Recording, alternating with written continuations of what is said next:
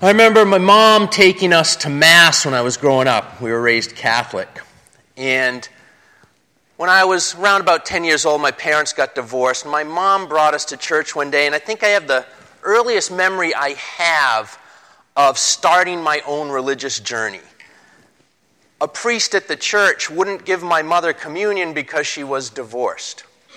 My mom grabbed our hands, turned us around, walked us out of the building, and said, "We're going to go find a church where the priest actually knows something about Jesus." And I think that was what started my journey that continues today towards finding a more grace-filled spirituality. My journey has been one of trying to find and develop and construct that spirituality and that religion that we saw in the story with the loaves, where we practice abundance and giving, that we saw reflected in the reading from the Acts of the Apostles, where the early church pooled all their resources and shared what they had in common, kind of like the original Hopedale community.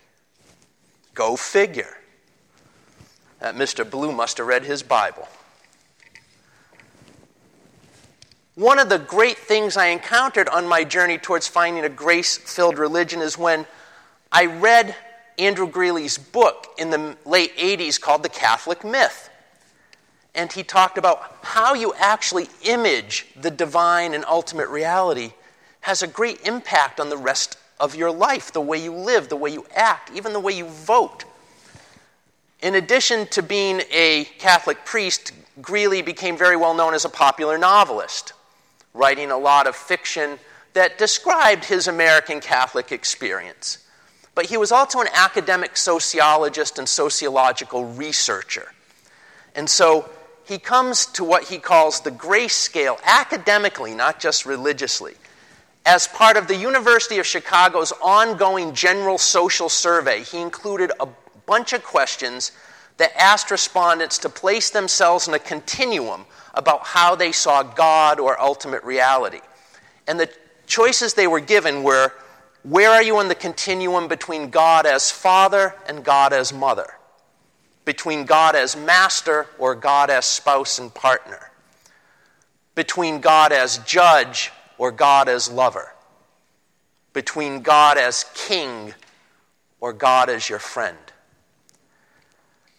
And the results they found were fairly interesting, to say the least. seventy percent of Americans who responded to the survey, and this was thousands of respondents, the University of Chicago ongoing general social survey, thousands of respondents, seventy percent in the late eighties saw God as Father. twenty were in the middle with both, and only five percent on the mother end. I would imagine that's a little different now. forty-five percent of the respondents saw God as friend, with King and those seen both in the middle, kind of splitting the difference with twenty-eight percent. He labeled the scores people got from taking these survey questions the grace scale. And high scores on the grace scale favor seeing the divine as mother, spouse, lover, and friend. And what he found was grace scale scores correlate with social and political and cultural opinions and behaviors. People who scored way high on the grace scale, God as mother, spouse, friend, and lover, were less likely to support or vote for Ronald Reagan. Remember, this was in the eighties he did this. More likely to support government assistance programs to lift people out of poverty. High grace scores were more likely to support racial integration and reconciliation work, more likely to claim feminist attitudes and views such as equal pay and reproductive choice, and more likely to oppose capital punishment and torture. Fascinating. The statistical correlation they found held true over constants of age, region of the country, gender, and even educational level.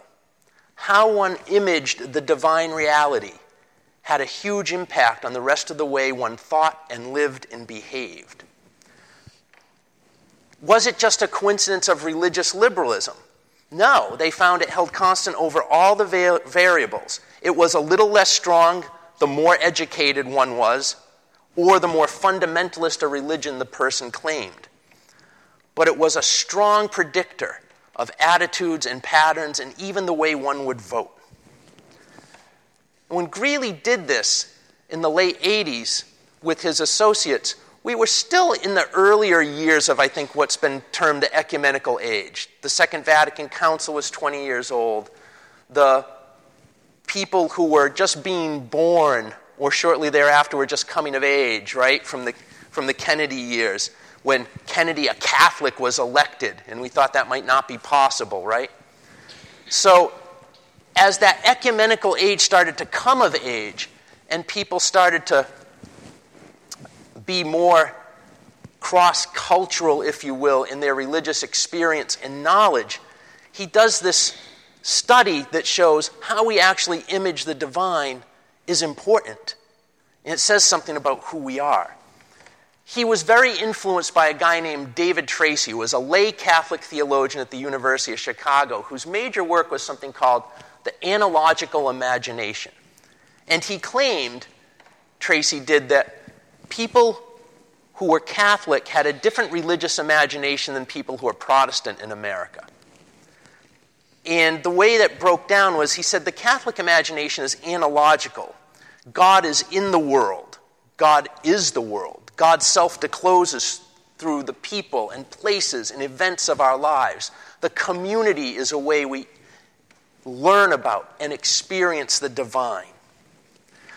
Thus, in the Catholic analogical imagination, the community is sacramental, a way of knowing God.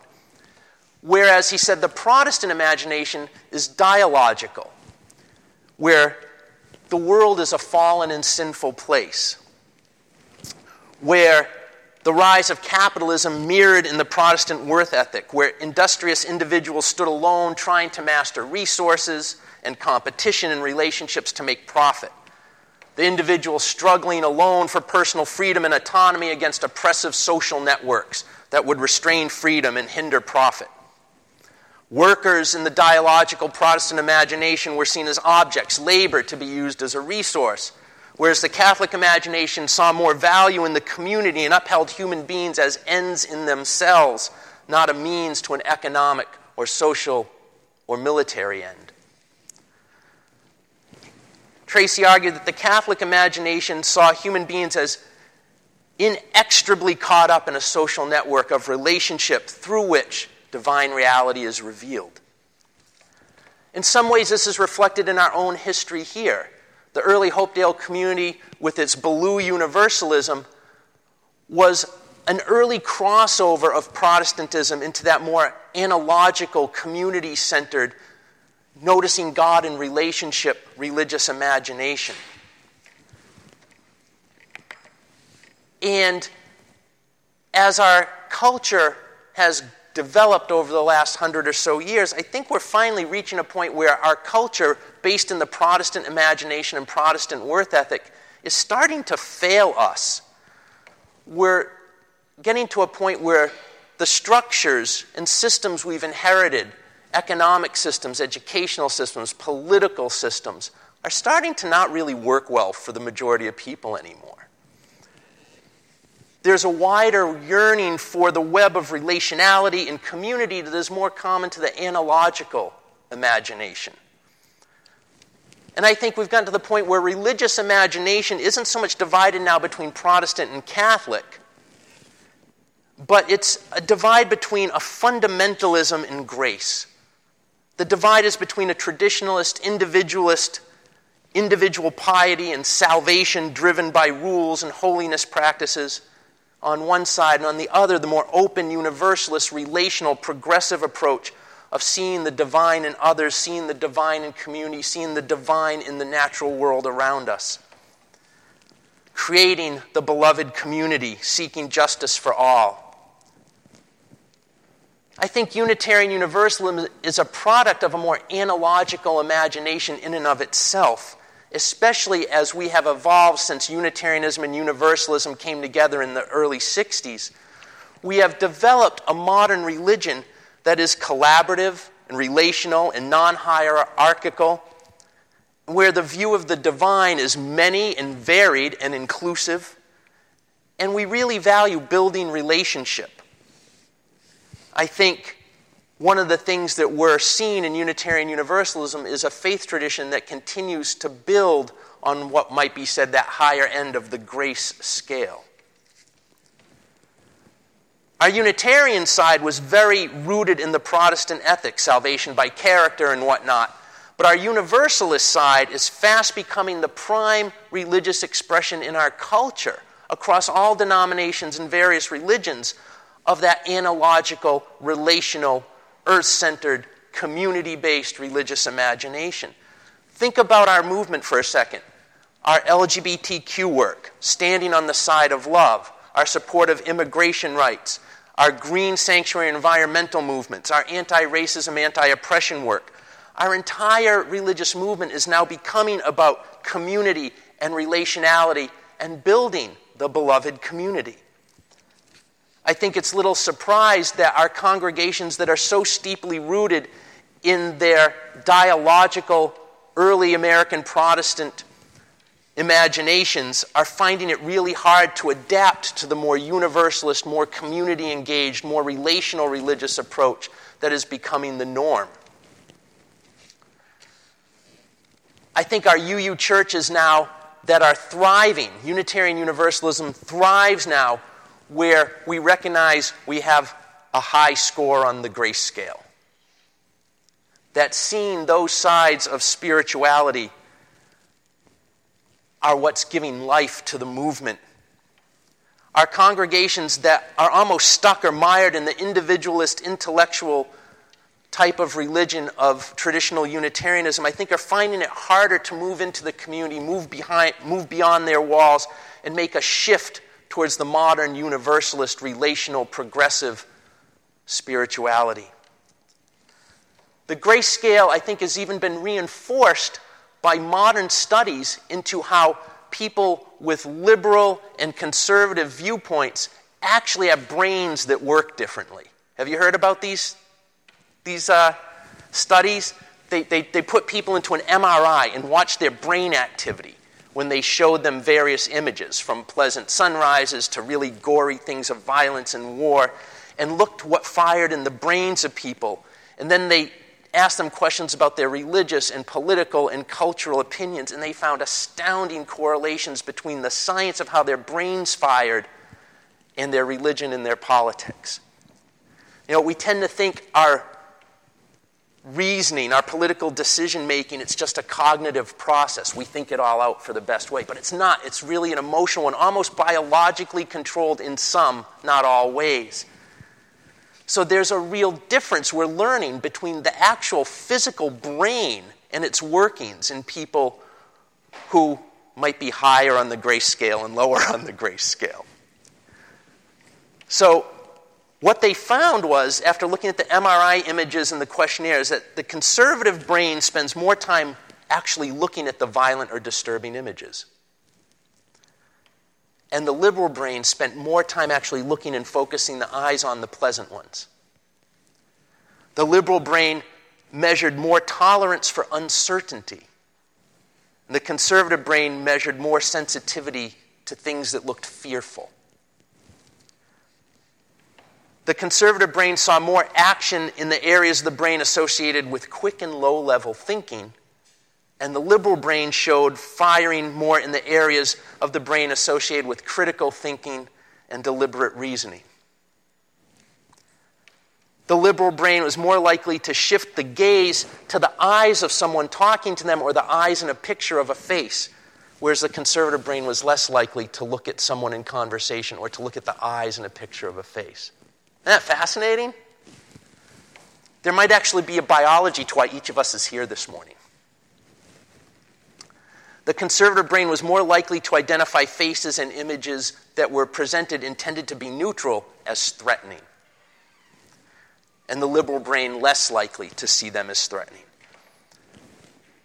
The liberal and conservative brain measured positive reinforcement equally, but the conservative brain had a greater sensitivity to negative stimuli or negative reinforcement. They've learned that the conservative brain seems to be more risk-averse and the liberal brain more interested in providing for the common good. Political views correlate to being oversensitive to noises or less sensitive to noises, measured while undergoing uh, experimental conflict, the conservative brain is less likely to alter any habitual p- patterns of behavior while engaging others and acquiring new information, whereas the liberal brain was much more likely to alter previously habitual behavior when, in, when involved in a conflict. And this happens to explain a lot for me. I don't know a lot about for you, but the liberal brain has a harder time sleeping and a more active dream life. And the conservative brain sleeps better but has more mundane, run-of-the-mill, everyday life type of dreams. And here's the kicker. The liberal brain is a departure from the evolutionary norm. We are wired to be conservative.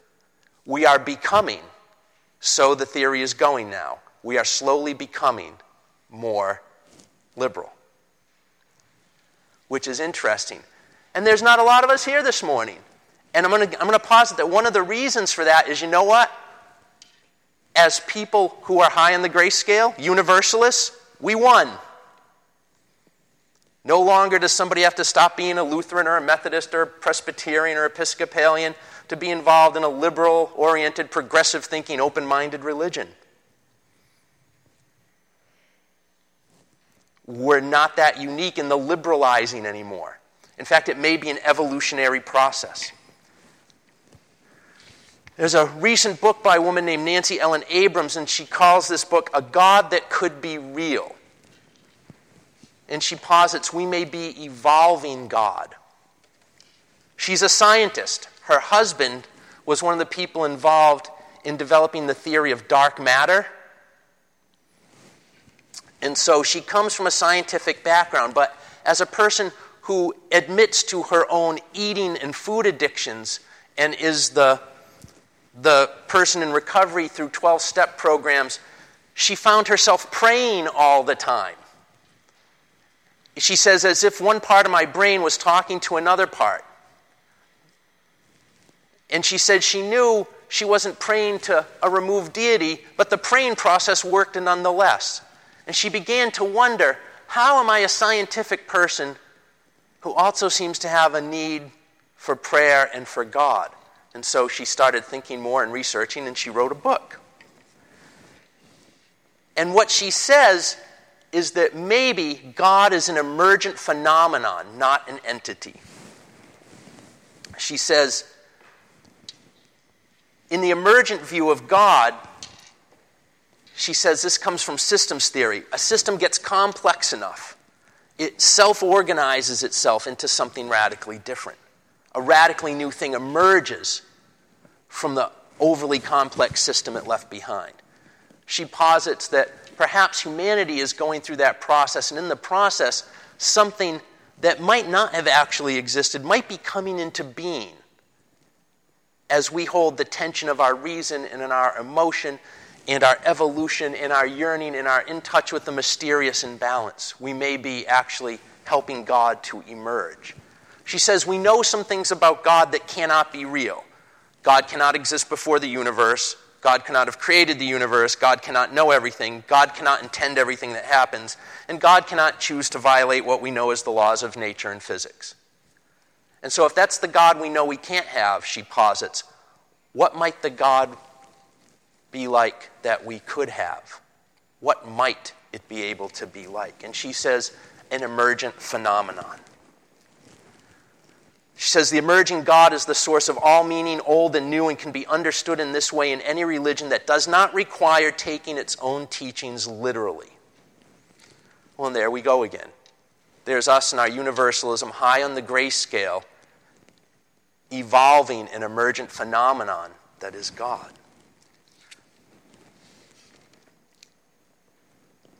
We may very well be living into our own reality that accepts science and still acknowledges mystery and wonder. We may actually, as liberals, religious liberals, be creating a more grace-filled religion and a more grace-filled universe. the God we can't believe in is a reality, but reality does not preclude the God we can believe in or the God that might be. We take for granted now as religious liberals that our, with our liberal brains that mythos and story and emotion have to be tempered by reason. But we've also gotten to the place where we know reason alone isn't enough. I mean, I love Mister Spock and I love Data, but there comes a point where either of those two characters is always running out of steam on the pure logic, right? It's the humanizing side, the emotional side, the side you can't account for, that seems to make the difference. So it's the marriage of the heart and head that our tradition now pushes forward into the religious marketplace. We realize that atheistic fundamentalism is no better than a Christian or a Muslim or any other fundamentalism. That it's holding all we seem to know to be true in balance that seems to be getting us forward and lifting our hearts and making us more graceful people. Perhaps the religious systems we've inherited aren't enough for the way we need to go forward. And it makes sense. All the older systems are breaking down, the economic, educational, political, the old dialogical systems of our culture are breaking down. We see the evidence in the Occupy movement, the Black Lives Matter movement, the Sanders on the left and the Trump on the right politically. The old systems aren't holding up anymore. So maybe we do need an emergent God to go with what Phyllis Tickle calls an emergent church. Eight years ago, Phyllis Tickle at Duke University said, every five hundred years or so, the church system gets so complex and bulky, it just has a huge rummage sale and reshuffles itself into something new. And a new church emerges. Right?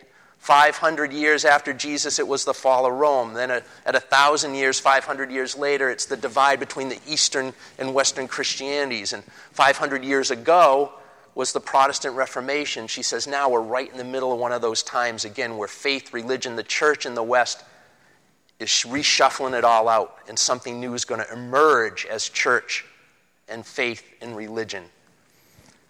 And it goes really well with Abrams' God. Both the emergent church, the emergent God, and our emergent faith will be more graceful and grace-filled. A former U U president, John Buren, is well known for his statement, tell me about the God you don't believe in. Chances are I don't believe in that God either. And his statement implies that the person he's talking to believes in a God science can't support, a God that is Father and Judge and Master and King. And I think Buren speaks for Unitarian Universalists and Unitarian Universalism when he says he doesn't believe in that kind of God. But here in our living tradition, especially out of our universalism, we can talk about a God that is mother and friend and spouse and lover and earth, a God we co-create and help emerge, a God, a mystery, a wonder that is actually full of grace.